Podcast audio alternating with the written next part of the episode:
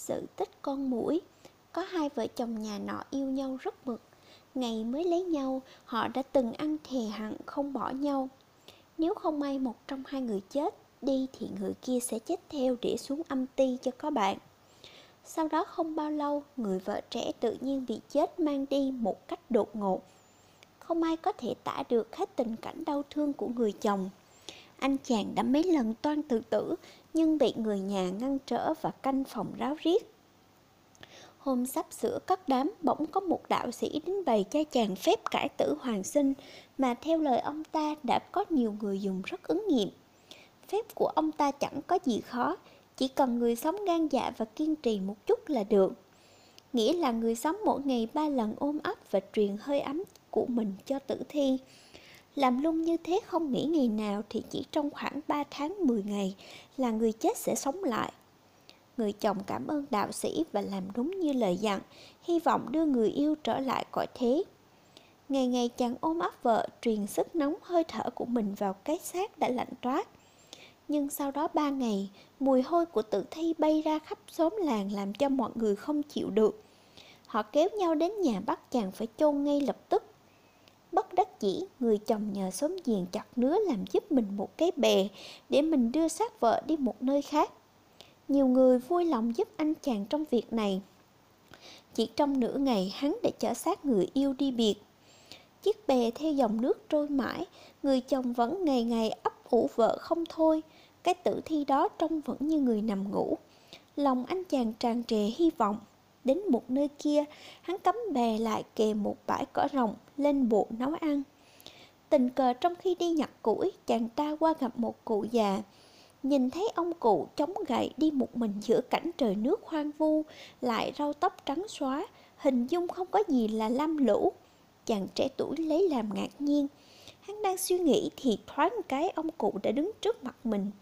Hiểu ngay đó là bậc tiên Phật, hắn vội xuống phục xuống chân cụ già rồi kể lễ sự tình. Cuối cùng không quên cầu khẩn ông cụ sinh phúc giúp cho vợ mình sống lại. Cụ già đó chính là Đức Phật, thấy anh chàng này nỉ hết sức bằng thương tình, đi theo xuống bè, bảo hắn chích máu ngón tay nhỏ ba giọt vào miệng vợ. Tự nhiên người đàn bà nhấp mấy môi rồi từ từ ngồi dậy như vừa tỉnh một giấc mơ. Trước khi ra về, Đức Phật có hỏi người vợ, anh chàng này cho vay ba giọt máu để người được hồi sinh, vậy nhà ngươi có yêu anh ta chăng?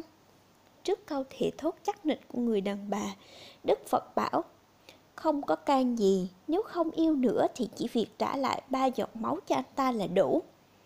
Thấy bọn họ nóng lòng muốn trở về quê hương, Đức Phật gọi một con cá sấu khổng lồ từ vực sâu lên bảo chở họ đi. Cá sấu vượt xong được nửa ngày đường thì bụng đã đói. Nó bảo hai vợ chồng lên bộ nghỉ ngơi để nó đi tìm cái ăn. Hai vợ chồng dắt nhau vào quán cơm. Trong quán hôm đó có một người khách thương sang trọng. Hắn ta thấy nhan sắc người vợ diễm lệ ít ai sánh kịp thì bỗng nảy tài dâm, mưu toan chiếm đoạt. Hắn lân la lại gần, đưa các mẫu hàng tơ lụa và đồ trang sức ra vờ chào khách, kỳ thực là để tán tỉnh người đàn bà đẹp. Hắn nói trong thuyền hắn đậu ở gần đấy còn có nhiều món hàng nữa rất quý và rẻ, muốn mời họ xuống xem. Nhưng người chồng thì chẳng thiết một tí nào. Cơm nước xong, bỏ mặt người khách thương dắt vợ ra bến vắng, ở chỗ hàng với cá sấu ngồi đợi. Họ ngồi dưới bóng cây trò chuyện một chốc rồi thì mệt quá, ngủ quên lúc nào không biết. Họ cũng chẳng ngờ sau lưng họ, người khách thương kia vẫn theo hút không rời. Khi thấy hai người nằm ngủ, hắn đi nhẹ đến thức riêng người vợ dậy, mời nàng xuống thuyền đậu kề đó để hắn biếu một món trang sức. Thuyền của tôi chỉ cách đây 10 bước, bà không phải đợi lâu đâu. Nghe nói thế, lòng người đàn bà bỗng thấy lây chuyển. Nàng đứng lên đi theo người khách thương xuống thuyền. Chỉ trong nháy mắt theo ám hiệu của chủ, bọn thủy thủ chiếc thuyền buông nhổ neo và dông bồn cho thuyền chạy mất lại nói chuyện cá sấu lúc ngoi lên chỗ hẹn, thì chỉ thấy một mình người chồng, bây giờ vẫn đang ngủ say. Cá sấu thức chàng dậy hỏi chuyện, anh ta ngơ ngác không hiểu thế nào. Một mất mười ngờ, hắn đổ tội cho cá sấu đã ăn thịt mất vợ. Để giải mối ngờ, cá sấu mới bảo hắn kiếm cây lùn qua miệng mình, khua trong dạ dày thử xem cho biết. Anh chàng làm theo, chỉ thấy trong bụng cá sấu toàn là xương cá và đá cuội mới biết mình ngờ sai. Tìm khắp mọi nơi chẳng thấy vợ, hắn trở về bến, ôm đầu kêu khóc rất thảm thiết. Cá sấu thương tình bằng bảo hắn cưỡi lên lưng rồi phóng đi, đuổi theo những chiếc thuyền vừa qua lại để dò tìm tung tích. Sau mấy lần dò hỏi, người ta cho biết có một chiếc thuyền buôn vừa đi qua, trong đó có một người đàn bà trẻ và đẹp. Họ tả nét mặt và hình dạng thì đúng là vợ chàng. Cá sấu bằng cố công đuổi riết. Khi nhìn thấy vợ ngồi trong thuyền khách thương, người chồng nói với vào. Nàng cứ nhảy ra đây, tôi không thể sống xa nàng được, tôi sẽ làm cho nàng sung sướng. Nhưng người vợ trả lời chồng, chàng về đi, em đành phụ chàng, chàng tha thứ cho em vậy. Rồi đưa cho chồng một gói vàng. Chàng hãy nhận lấy vật này và coi như em đã chết từ hôm nào rồi. Vừa bực tức vừa thất vọng, chồng ném gói vàng xuống nước rồi nhờ cá sấu đưa mình trở lại tìm Đức Phật. Khi Đức Phật gặp bọn họ, liền dục cá sấu hối hả rượt theo chiếc thuyền khách thương để cho anh ta chàng thất tình đòi lại ba giọt máu của mình. Lại nói chuyện người đàn bà sau khi chích máu ở tay để lấy ra ba giọt trả nợ cho chồng thì ngã vật xuống chết ngay. Người khách thương hết sức chữa chạy nhưng vô hiệu.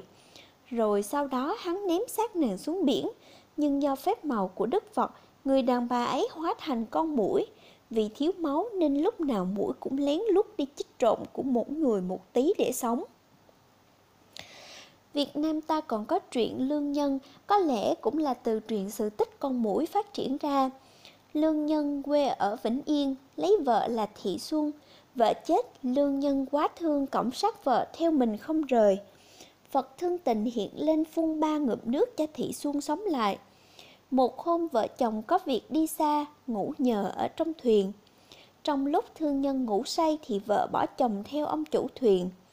Lương nhân trong lúc gặp lại Đức Phật, Phật bảo đến đòi ba ngụm nước, Thị Xuân phun xong lăn ra chết. Sau đó lương nhân gặp hán chân, hai người lấy nhau, kiếm ăn rất chật vật. Một hôm lương nhân đi vắng, một người khách lạ thấy hán chân có sắc đẹp, liền vê vãn nhưng bị nàng cự tuyệt. Để mua chuộc, người khác xin hai miếng trầu và đưa cho nàng 200 lạng bạc. Hán chân nhận và khi chồng về kể lại sự thật, lương nhân ngờ vợ và định giết vợ. Vợ trốn đi, cải trang làm con trai vào học ở một ngôi chùa tại Sơn Tây. Đã đẹp lại học giỏi nên sư nữ Thị Vân đam mê hán chân, hẹn hò làm vợ chồng. Được mấy năm hán chân đội tên Lương Chân đi thi đỗ trạng, được vua gả công chúa, hán chân xin phép về quê mở hội làm chay. Lương nhân bấy giờ làm nghề nông, nghe có hội, đem rau đến bán. Vợ chồng gặp nhau, Phật khóa phép cho lương nhân thành một chàng trai đẹp đẽ thông thái. Hán chân đưa chồng về triển triều tâu rõ sự thật. Vua gả công chúa cho lương nhân làm vợ hai. Thị Vân cũng được đón về làm vợ ba. Truyện sự tích con mũi nó tương tự với một số truyện cổ tích phương Tây, trước hết là cổ Đức do Grimm sưu tập. Xưa có một người lính can đảm lấy vợ là một nàng công chúa, ngày mới lấy nhau hai bên cùng hẹn sống chết có nhau. Nếu vợ chết trước thì chồng sẽ tự chôn sống với người yêu, ngược lại nếu chồng chết trước thì vợ cũng sẽ làm như vậy. Ít lâu sau, người vợ mang bệnh qua đời, người chồng quyết chết theo vợ, chàng tự chui vào huyệt nằm bên cạnh cái xác. Trong lúc đợi chết, chàng bỗng thấy có một cái con rắn bò đến gần vợ, bằng ngồi dậy giết chết con vật. Sau đó một con rắn khác đến tìm, thấy đồng đội đã chết liền trở về mang ba cái lá cây đến làm cho sống lại. Người đàn ông bằng nhạc ba lấy ba lá và bắt chước phương pháp cứu chữa của con rắn, làm cho vợ mình cũng sống. Đoạn chàng đưa vợ về nhà, giao ba cái lá cây quý báu kia cho một người đầy tớ tin cậy giữ. Từ khi sống lại, người vợ trẻ tự nhiên thay đổi tình cảm đối với chồng. Nàng không yêu chồng nữa. Một lần vợ chồng đi tàu trên biển, người vợ phải lòng viên cai tàu.